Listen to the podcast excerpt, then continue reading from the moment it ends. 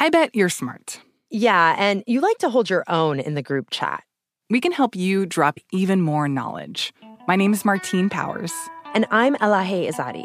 We host a daily news podcast called Post Reports. Every weekday afternoon, Post Reports takes you inside an important and interesting story with the kind of reporting that you can only get from the Washington Post.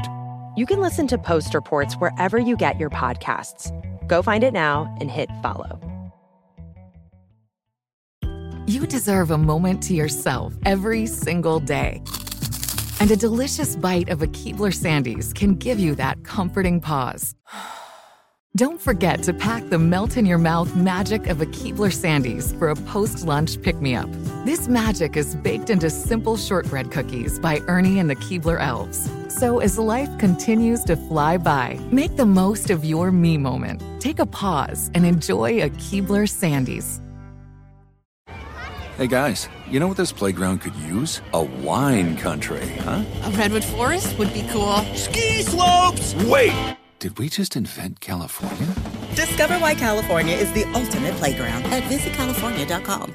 Whether you're a savvy spender maximizing your savings with cashback rewards, a thrifty rate watcher seeking the lowest interest, or a travel enthusiast looking for extraordinary perks, Kemba Financial Credit Union has a visa to complement your lifestyle and unique needs. Apply today at Kemba.org to unlock a limited time 2% cash back on purchases and pay 0% interest on balance transfers for an entire year with a new visa from Kemba. You deserve a card that works for you. Restrictions apply. Offer ends June 30th, 2024. Welcome to Go Ask Ali, a production of Shondaland Audio in partnership with iHeartRadio.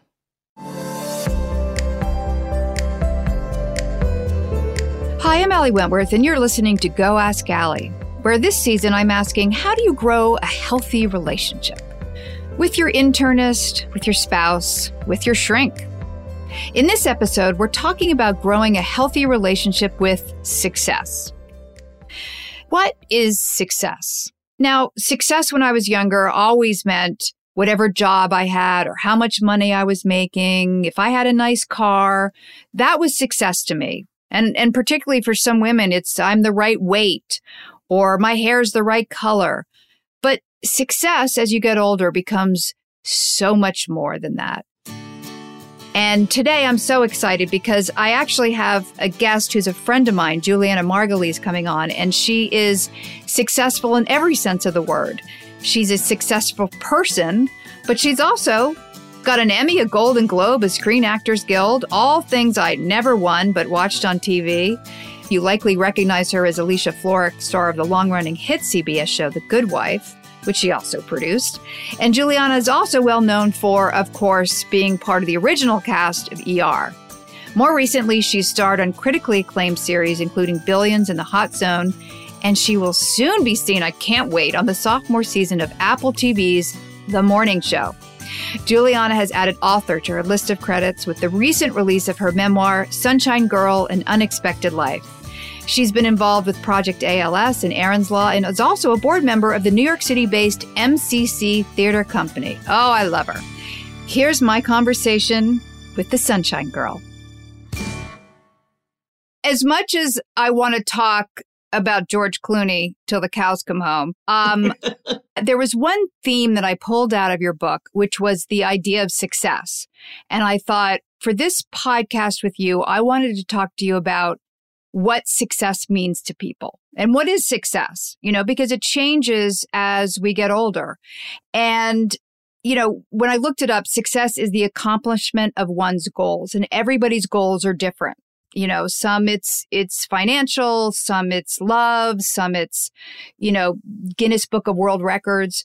So I kind of want to go through your life ending with this afternoon and talk about the success in, in many different areas of your relationship. So, as a little girl, you had parents that were divorced, as were mine when I was one years old. And so, right off the bat, we were kind of programmed to look at that marriage as a failure right? It didn't look like the other marriages. It was broken. Yeah. So that was kind of your first look at relationship success, right?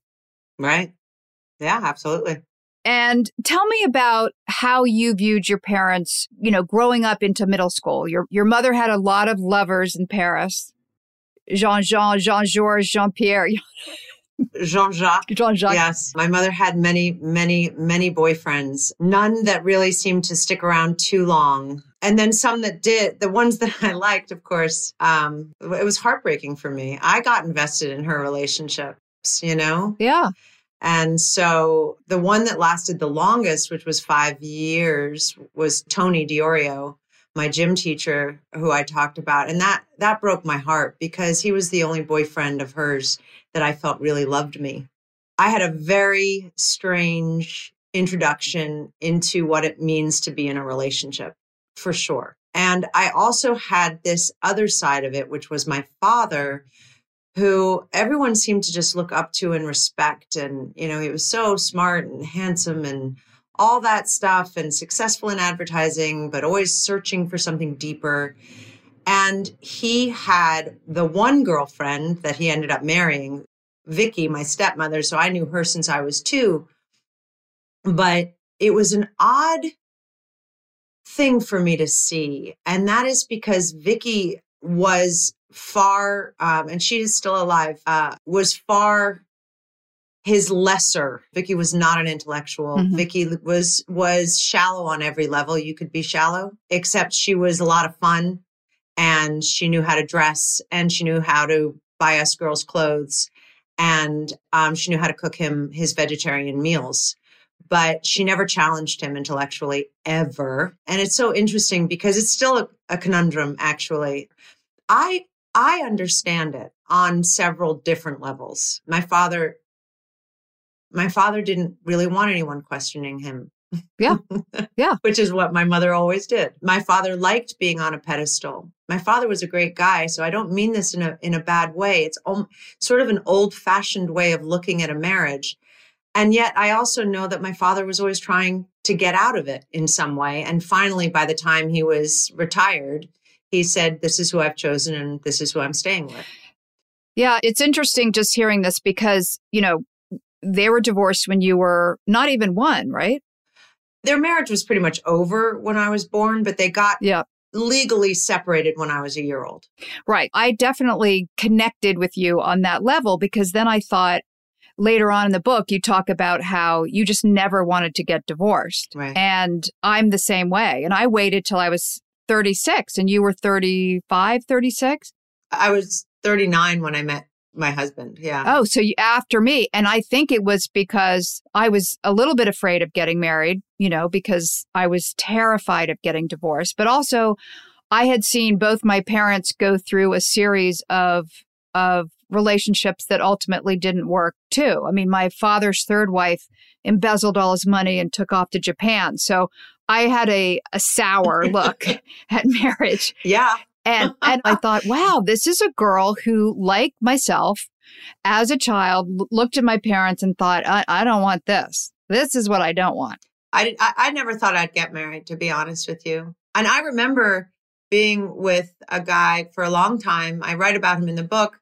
I don't name him because it, the, uh, this isn't a tell all. I didn't write the book to throw anyone under the bus. I wrote it to show my own reaction to a situation. It really had nothing to do with him and everything to do with me.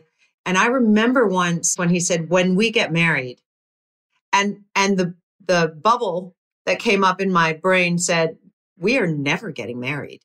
I'm never marrying you. It's so interesting. And I knew I would never marry him, but I didn't really think I'd ever get married anyway because I had yet to see a healthy marriage. Nothing to me felt loving and easy you know, the subtitle of the book, An Unexpected Life, is because I am still in shock that I finally got to this life that I never dreamed in a million years would happen. This isn't supposed to be my life. Right. My life is supposed to be tumultuous and chaotic and exhausting and scary and dramatic and exciting also, but just petrified because that's what I knew. Right. But you pivoted at some point in your life. You changed that narrative for yourself. Right. By the way, as did I. And I think actually we were both the same age when when we changed our narrative because I was 35 when I went I, something just snapped and I said no more. Yep. this isn't working for you. You need to start examining your own self and stop blaming others and start figuring out how to make yourself happy. Yeah. So let's let's take a walk, shall we, down relationship lane? Yeah.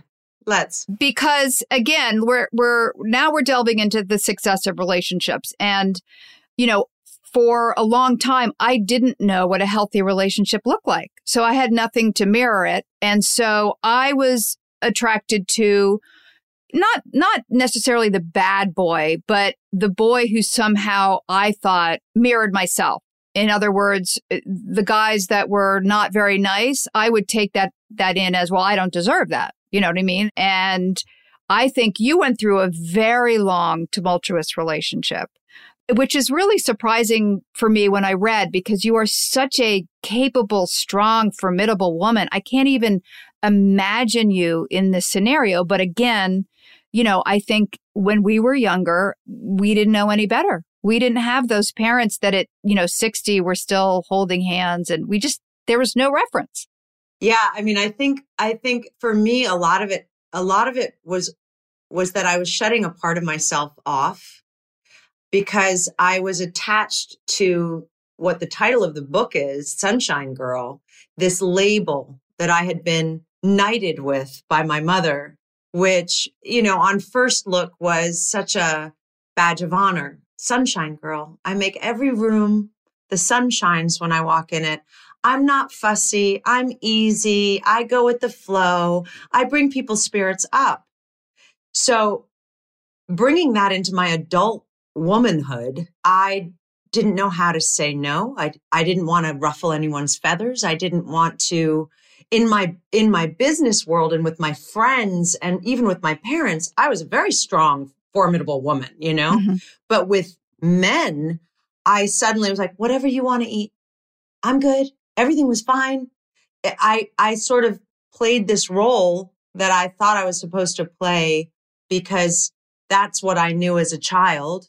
And i thought if i if i don't muddy the waters with my demands and with my asks and just say yes to everything, then he'll like me more and things will be okay and easy. Now, of course, I chose a, a, a, a man who was incredibly difficult anyway. He had, he came with his own baggage and had a, had a horrible childhood and all of that. So all of his stuff was so difficult to navigate anyway. Well, he was like, if you were the sunshine girl, he was like the, the doom and gloom boy. 100%. And I I wanted to show him how the world looked through my eyes.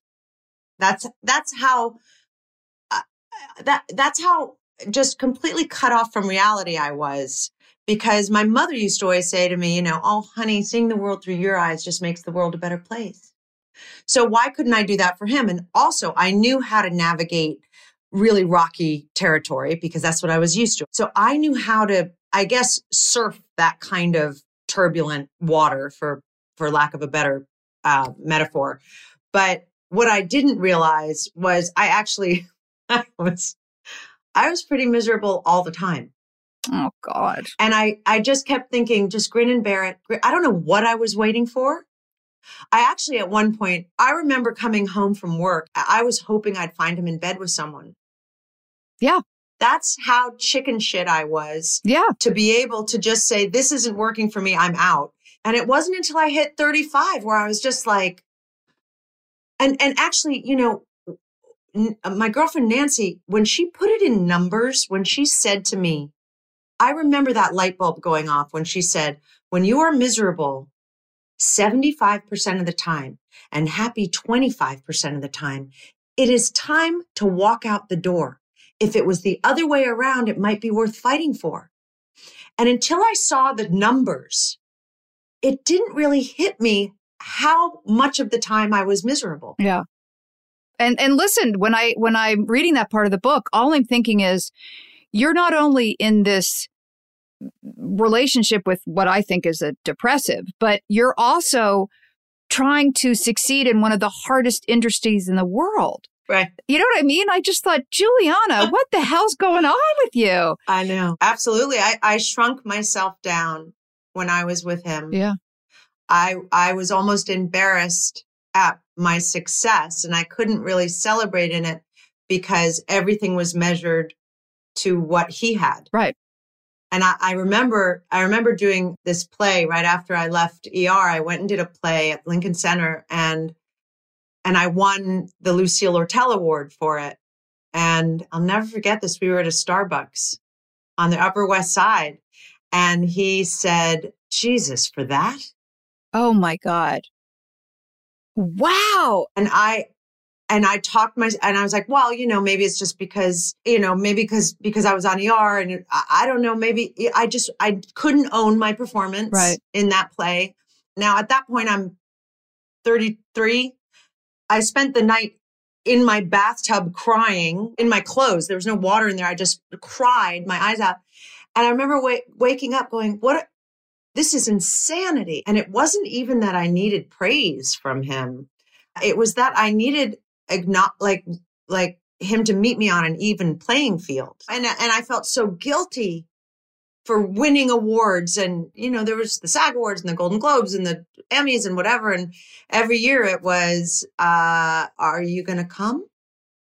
And then, you know, and every year it was no, and you know, not till they fucking acknowledge my work uh, and it was always about that. I'm so sorry. I just, well, it was my fault though, because here I was every. Well, no, but I was watching you in my pajamas eating Ben and Jerry's ice cream.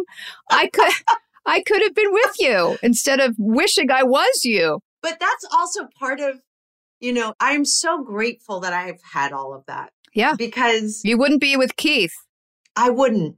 Mm-mm. And, and the truth is, I definitely wouldn't see who Keith is clearly and the way I met Keith was only after I had had three years on my own to really be okay with being me. Mm-hmm.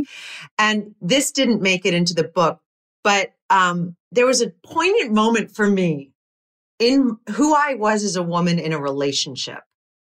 And it came one slightly hungover morning. Keith and I probably had been dating for a month. And we were making our way to the kitchen, you know, those days when you didn't have kids and late morning on a Sunday, making our way, way to the kitchen to make coffee and read the paper. Ah, yes. And I had a, I had a white runner in my hallway and there was this big ball of fluff lying on the runner. And I, with my bleary eyes, like was bent down to pick it up. And he was come standing behind me and he said, are you serious? And I remember for a brief moment, my hand hovered over that ball of fluff because I got scared to show that I am an anal retentive person and I pick up balls of fluff when I see them. Like I'm, I can not walk by it. I can't walk. And I remember for a brief moment saying, don't pick it up. He's going to think you're crazy. And I picked up the ball of fluff. Yeah. And I turned around and I said, yep, this is who I am. I pick up fluff when I see it. And he started laughing so hard. And he was like, babe, my apartment's on Bleecker yeah. Street. Feel free. There's lots of fluff everywhere. I love it. That's so great. And I realized it was a small moment, but for me, it was the biggest moment because I was saying, this is the real me, man. Yeah. Love it or leave it. Yep. And I'm not going to change for you. Yep. Too old. Too old. Doesn't work. There's a lot more to come after this short break. I bet you're smart. Yeah, and you like to hold your own in the group chat. We can help you drop even more knowledge. My name is Martine Powers. And I'm Elahe Izadi. We host a daily news podcast called Post Reports.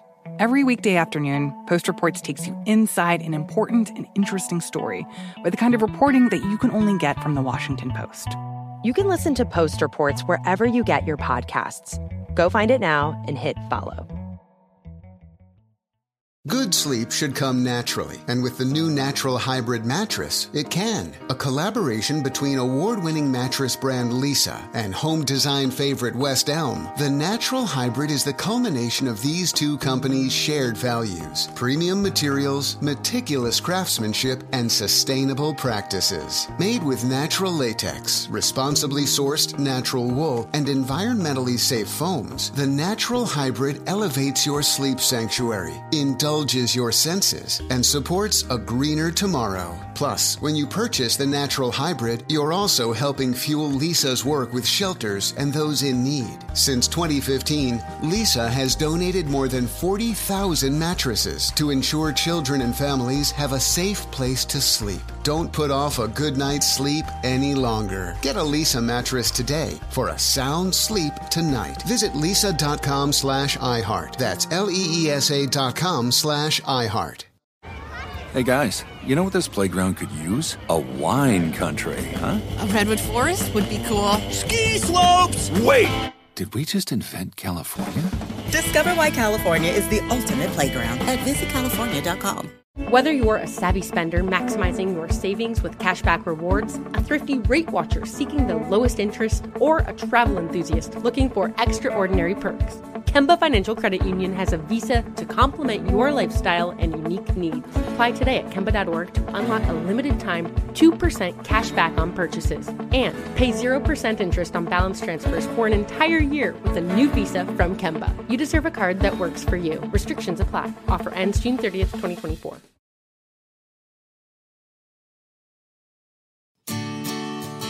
Welcome back.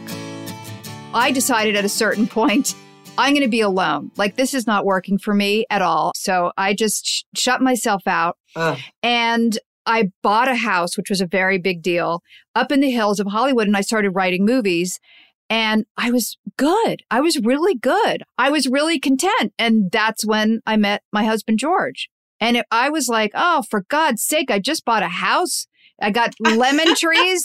Now I meet him, Right. you know, and his career trumps mine. So now I got to sell this house and move to New York. But Right. the right person comes when you are in comfortable in yourself and know yourself. And it sounds like you were sort of in a fear based relationship for so long that I'm happy you were alone and I'm happy that you ultimately met Keith. Oh my God. I, I mean, I, it's so funny because three days before I met Keith was Valentine's Day. And I was, I was doing the Sopranos at the time, having a ball. And I had bought myself this loft in Soho. I felt so light and free. I could hang pictures where everything was just on my terms and I was in It's the heaven. best. And I got off of work early on Valentine's Day. And I went to my favorite bookstore on Prince Street, uh, McNally Bookstore, and I bought myself three books I'd been dying to read.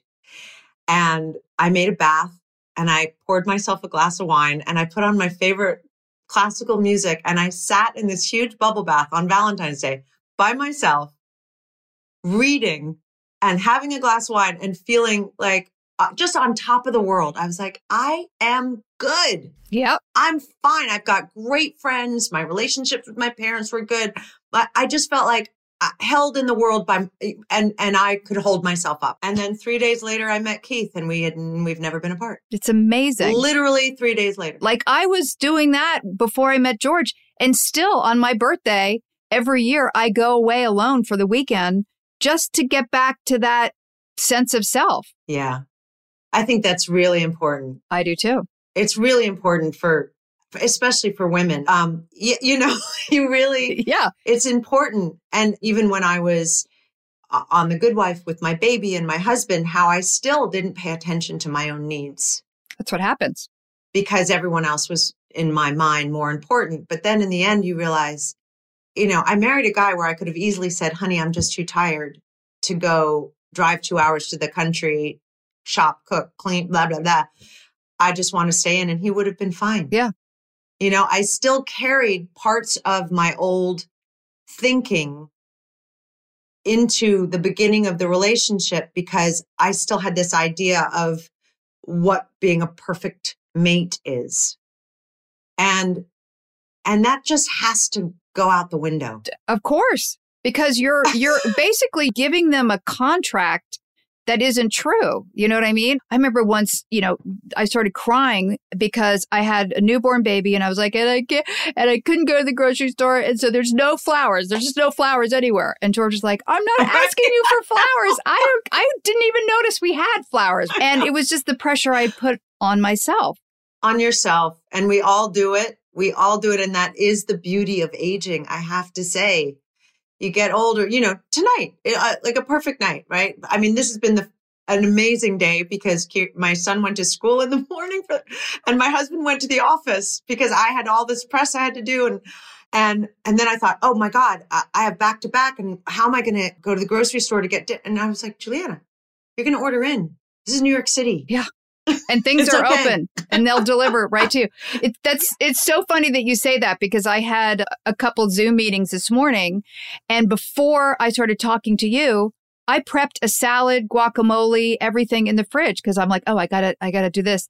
I get it, and you know they would love you without the guacamole, and th- they would be fine, totally fine. They would be happy with a pizza or or, or pig heaven Chinese food. Who doesn't love pig heaven? exactly, I know.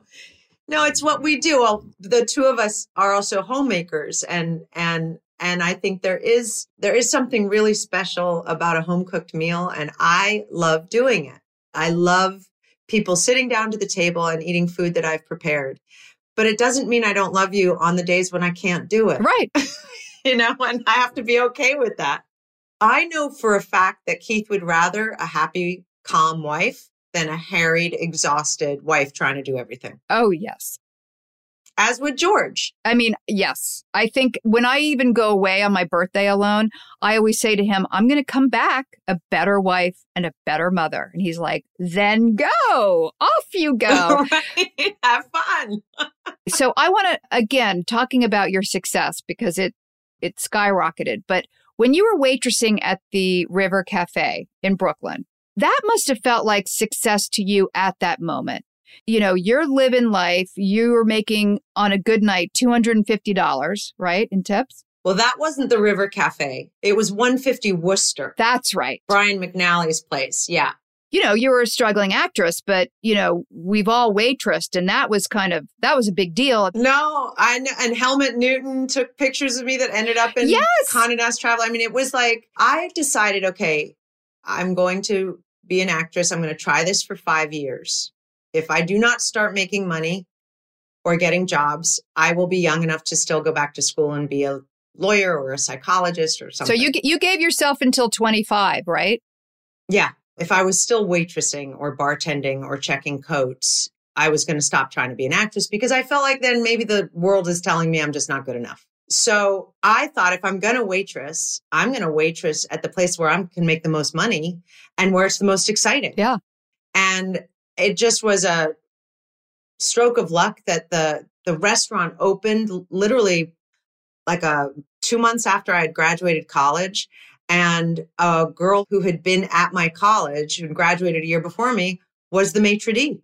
And it was the hot spot of New York City for six months. You know, it I think they I think they blew a lot of that money up their nose, but it, it did get closed down. oh, I remember those times. those days. Yeah.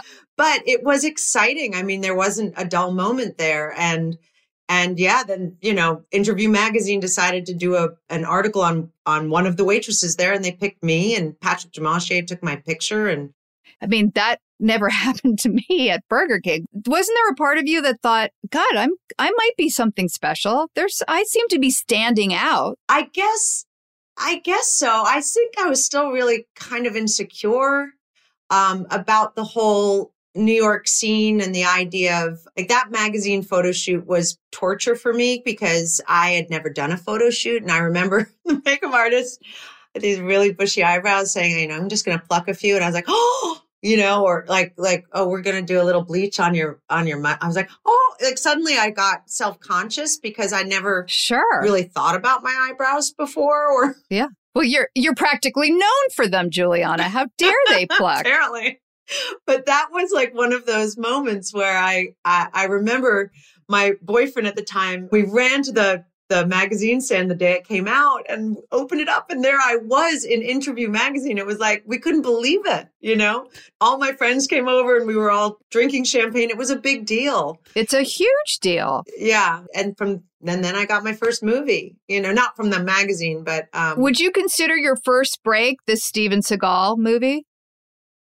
It was in that it got me my SAG card. Yeah. Because once you had your SAG card, and that was a bitch too, right? It's a catch 22 because this, you want the SAG card so badly. I remember I got paid $2,000 for that movie. The SAG card cost 900 to get. And by the time I got the $2,000 between taxes and my agent's fee, it was like $900. Yeah. But that led to a bigger agent because then I could say I had been in a movie. And I always said I'd been in a movie with William Forsythe. He was the bad guy in the movie. And I, I stuck to him and Gina Gershon and all those people because I had had that horrible experience with Seagal and I didn't want to be near him. So I would say to casting, "Oh, I just did this movie with William Forsythe," and they'd be like, "The Steven Seagal movie." I was like, "Well, yeah, but." but by the way, getting your SAG card for people listening who don't really understand it, it's a huge hurdle in the entertainment business because you need it to work, but you can't get it until you work.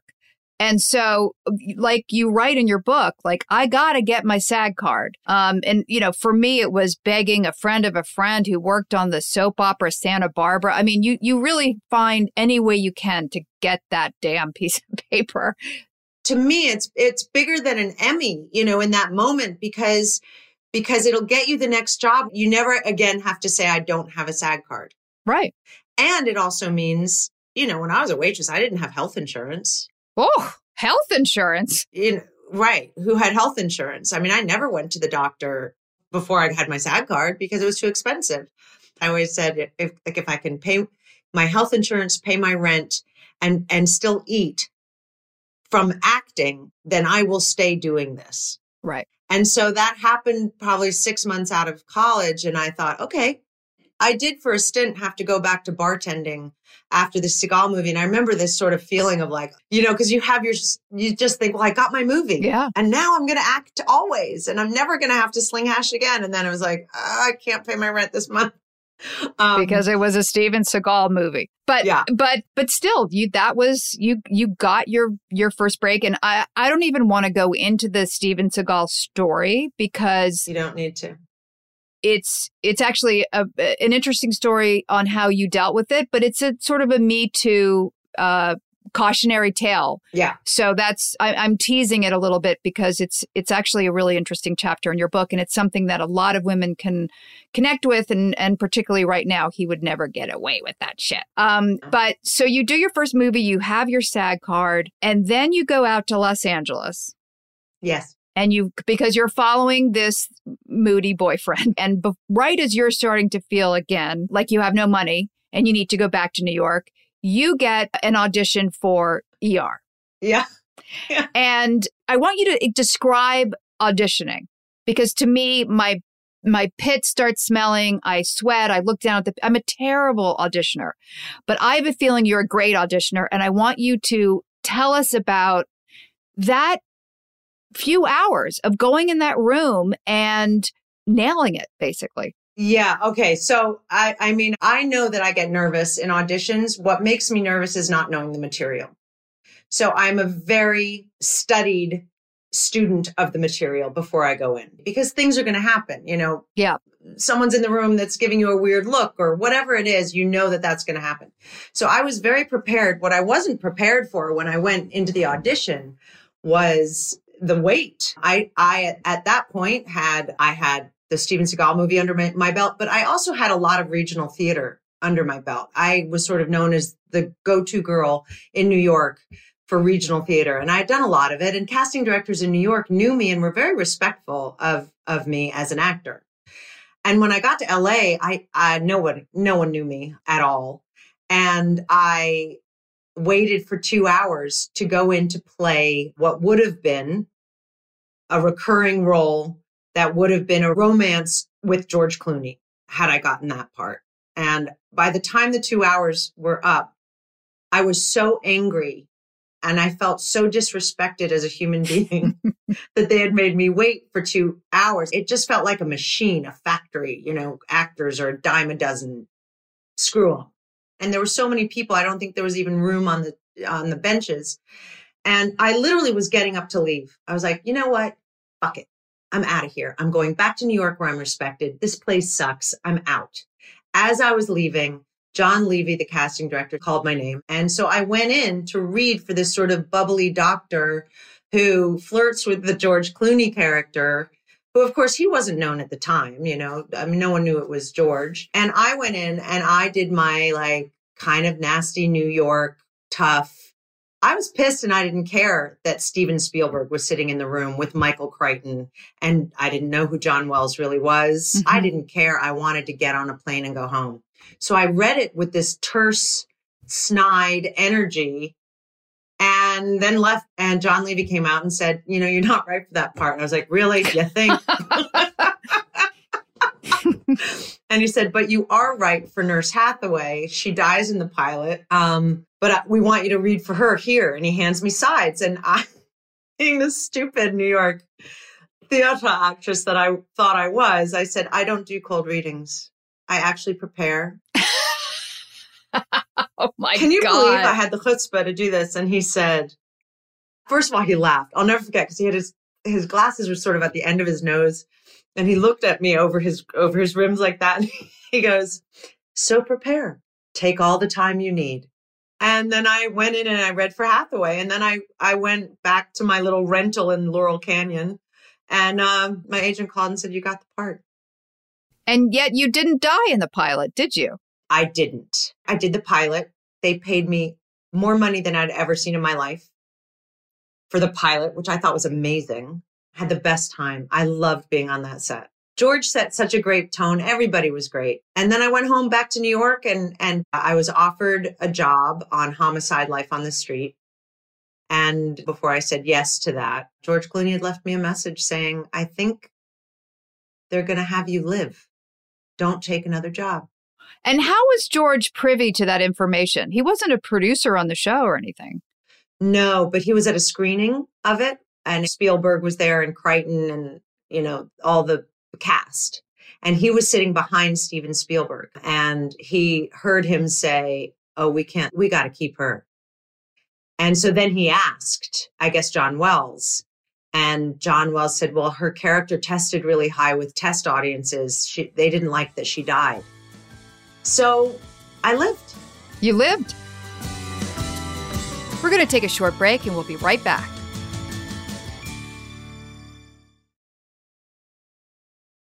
Hey, this is Christina Quinn.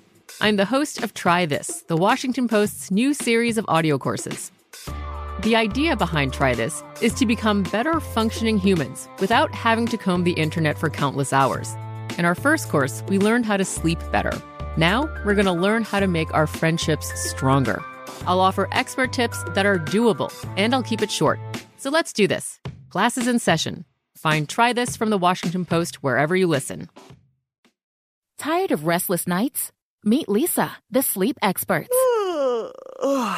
Here at Leesa, we know that good sleep is essential for mental, physical, and emotional health. That's why their mattresses are made for exceptional comfort and support, catering to every sleep need. Check out Leesa's Sapira Hybrid Mattress, named Best Hybrid Mattress five years running. Sleep hot? The Chill Collection is built with cool to the touch top fabric and layers of high density comfort foams, all intended to remove excess body heat while maximizing comfort. With Leesa, getting a new mattress has never been easier. Delivery is free, and you have 100 nights to try out your mattress in the comfort of your home. Don't spend another night dreaming of better sleep. For a limited time, save up to $700 off select mattresses plus two free pillows. Go to leesa.com forward slash iHeart for an additional $50 off mattresses and select goods. That's L E E S A dot com forward slash iHeart. Exclusions apply. See leesa.com for more details.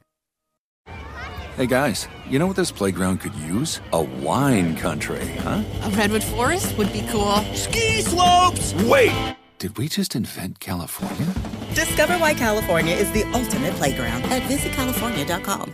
Whether you're a savvy spender maximizing your savings with cashback rewards, a thrifty rate watcher seeking the lowest interest, or a travel enthusiast looking for extraordinary perks, Kemba Financial Credit Union has a visa to complement your lifestyle and unique needs. Apply today at Kemba.org to unlock a limited time 2% cash back on purchases and pay 0% interest on balance transfers for an entire year with a new visa from Kemba. You deserve a card that works for you. Restrictions apply. Offer ends June 30th, 2024.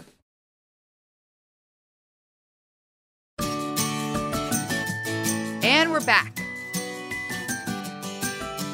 You had no idea what you had just fallen into, did you? You had no idea that I had no clue. ER was this huge hit. No. Um, it, it- everybody watched ER. Everybody watched it Yeah. and talked about it, and you don't really realize you're even famous, right? Until you're in the passport control at Gatwick Airport, and somebody calls you.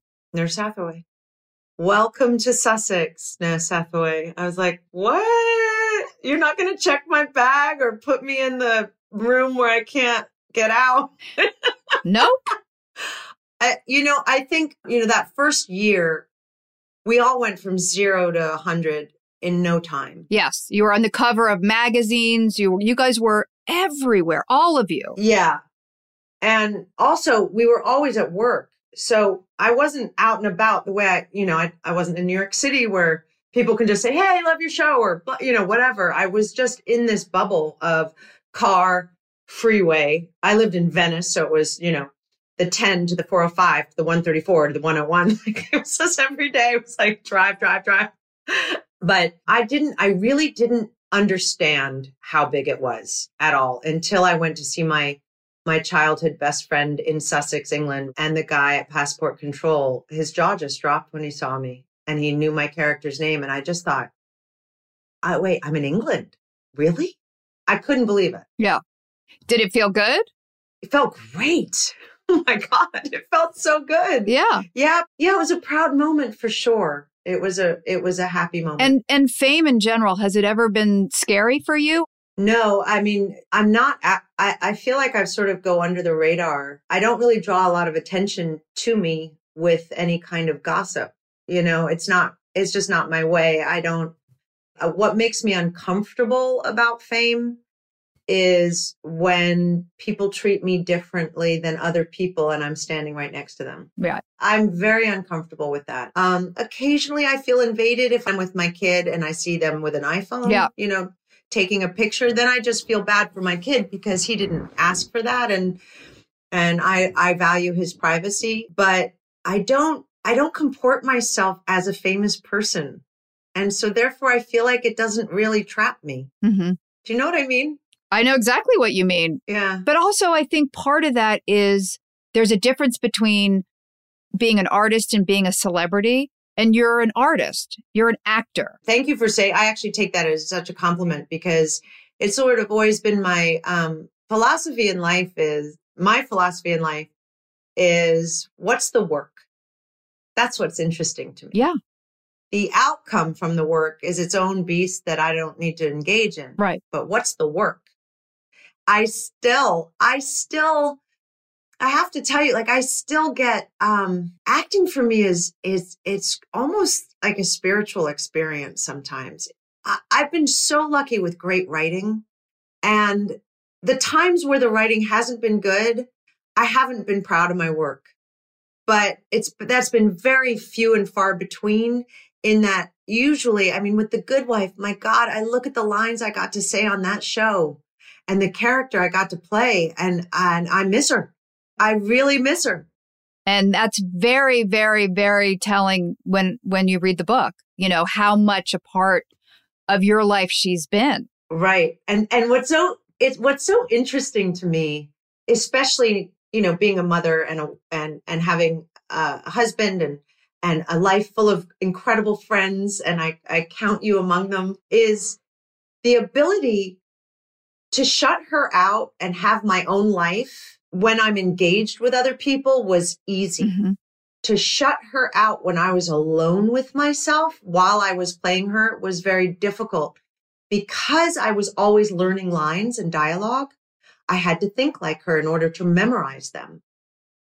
And so one of the cathartic things about writing this book really was shedding this skin of her and in a strange, bizarre twist of fate, getting the chicken pox, which in and of itself is shedding your skin ultimately, right? When the scabs come off.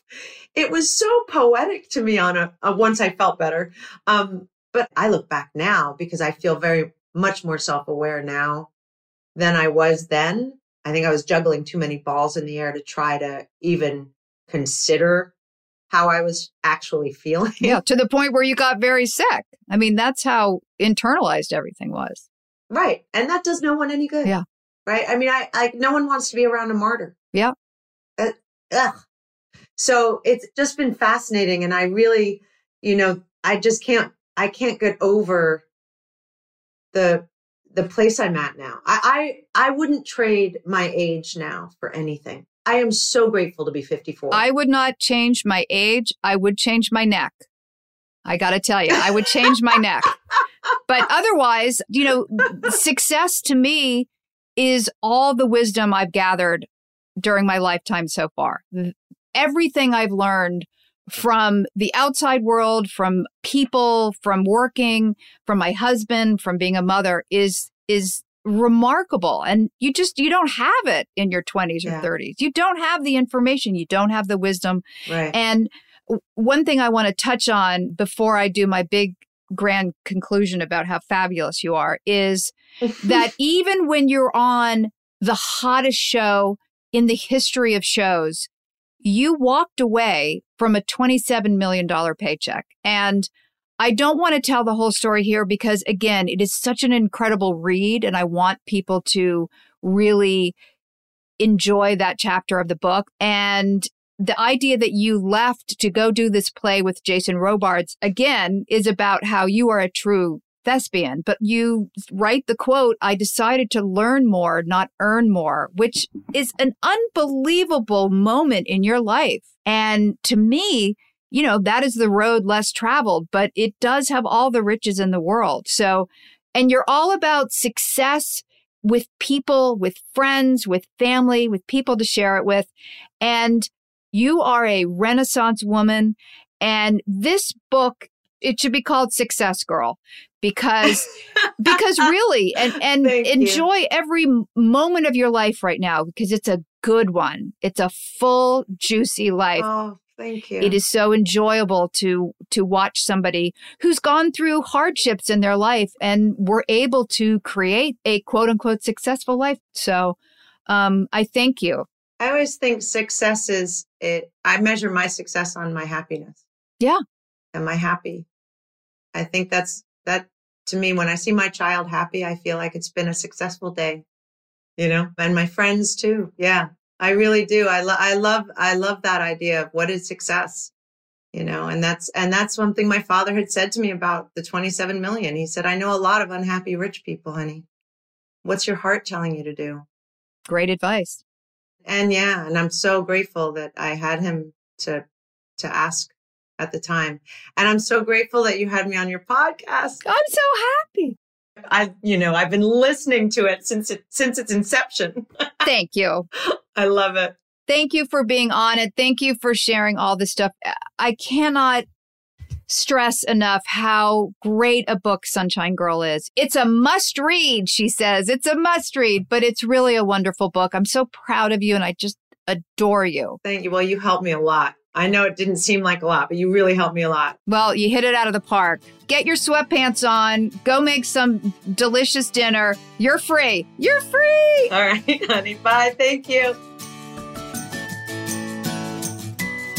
One of the many things I love about Julianna is, particularly when you read her book, Sunshine Girl, you see that it was not an easy childhood. It was a lot of sort of fractured living. And it's amazing that she has found this partner and had this great kid and is really living a incredibly fruitful and I'm not talking about money but a full life. She's so much more than the cover of People magazine or whatever it is you think she is based on the incredible career she's had so far. But she really is a woman who had to figure out and had to get through all the crap of life to find her success, and she has. And speaking of success, and there are big and little ones in life. This is a big one for me. You can't see me right now, but I'm throwing confetti on my head and having a little glass of champagne because I just finished my first season of Go Ask Ali, my podcast. Thank you so much for listening and for subscribing, and I'll be back. I can't wait to give you another season of Go Ask Ali. Thank you for listening to Go Ask Ali. Be sure to subscribe, rate, and review the podcast and follow me on social media on Twitter, Ali E. Wentworth, and on Instagram, The Real Ali Wentworth. And if you have questions or guests you'd like to hear from, I'd love to hear from you. Call or text me at 323 364 6356 or email me, goaskalipodcast at gmail.com. Go Ask Ali is a production of Shondaland Audio in partnership with iHeartRadio. For more podcasts from Shondaland Audio, visit the iHeartRadio app, Apple Podcasts, or wherever you listen to your favorite shows. Hey guys, you know what this playground could use? A wine country, huh? A redwood forest would be cool. Ski slopes! Wait! Did we just invent California? Discover why California is the ultimate playground at visitcalifornia.com. Managing your diabetes just got easier. The powerful new Dexcom G7 lets you see your glucose numbers on your compatible watch and phone without fingersticks. And because Dexcom G7 is the most accurate CGM system, you can be confident in your food, exercise, and medication decisions. And all those decisions can lead to big results like more time in range and lower A1C. Get started at Dexcom.com. Dexcom data on file 2023. If your glucose alerts and readings from the G7 do not match symptoms or expectations, use a blood glucose meter to make diabetes treatment decisions. For a list of compatible devices, visit Dexcom dexcom.com slash compatibility. Whether you're a savvy spender maximizing your savings with cashback rewards, a thrifty rate watcher seeking the lowest interest, or a travel enthusiast looking for extraordinary perks, Kemba Financial Credit Union has a visa to complement your lifestyle and unique needs. Apply today at Kemba.org to unlock a limited time 2% cash back on purchases and pay 0% interest on balance transfers for an entire year with a new visa from Kemba. You deserve a card that works for you. Restrictions apply. Offer ends June 30th, 2024. Hey, it's Bobby Bones. Are you looking to build this year? If so, there is no better time than right now to start planning and to get your spot on the construction schedule. If you need a garage, a stall barn, a storage for vehicles, RV, boat, collectibles, or even a, a shop for your farm, hobbies, or car restoration projects, visit mortonbuildings.com and start your construction process. With superior materials, craftsmanship, best in class warranty, Morton buildings are made to last for generations. At Morton, the difference is in the details. From their cutting edge innovations to their craftsmen in the field, they are dedicated to surpassing expectations. Their legacy of excellence spans more than 120 years, and Morton Buildings is 100% employee owned with more than a quarter million satisfied customers. That means they're the industry leader you can trust. When you choose Morton, you'll experience quality at every step of the building process, starting before the walls even go up. Visit mortonbuildings.com to get started today.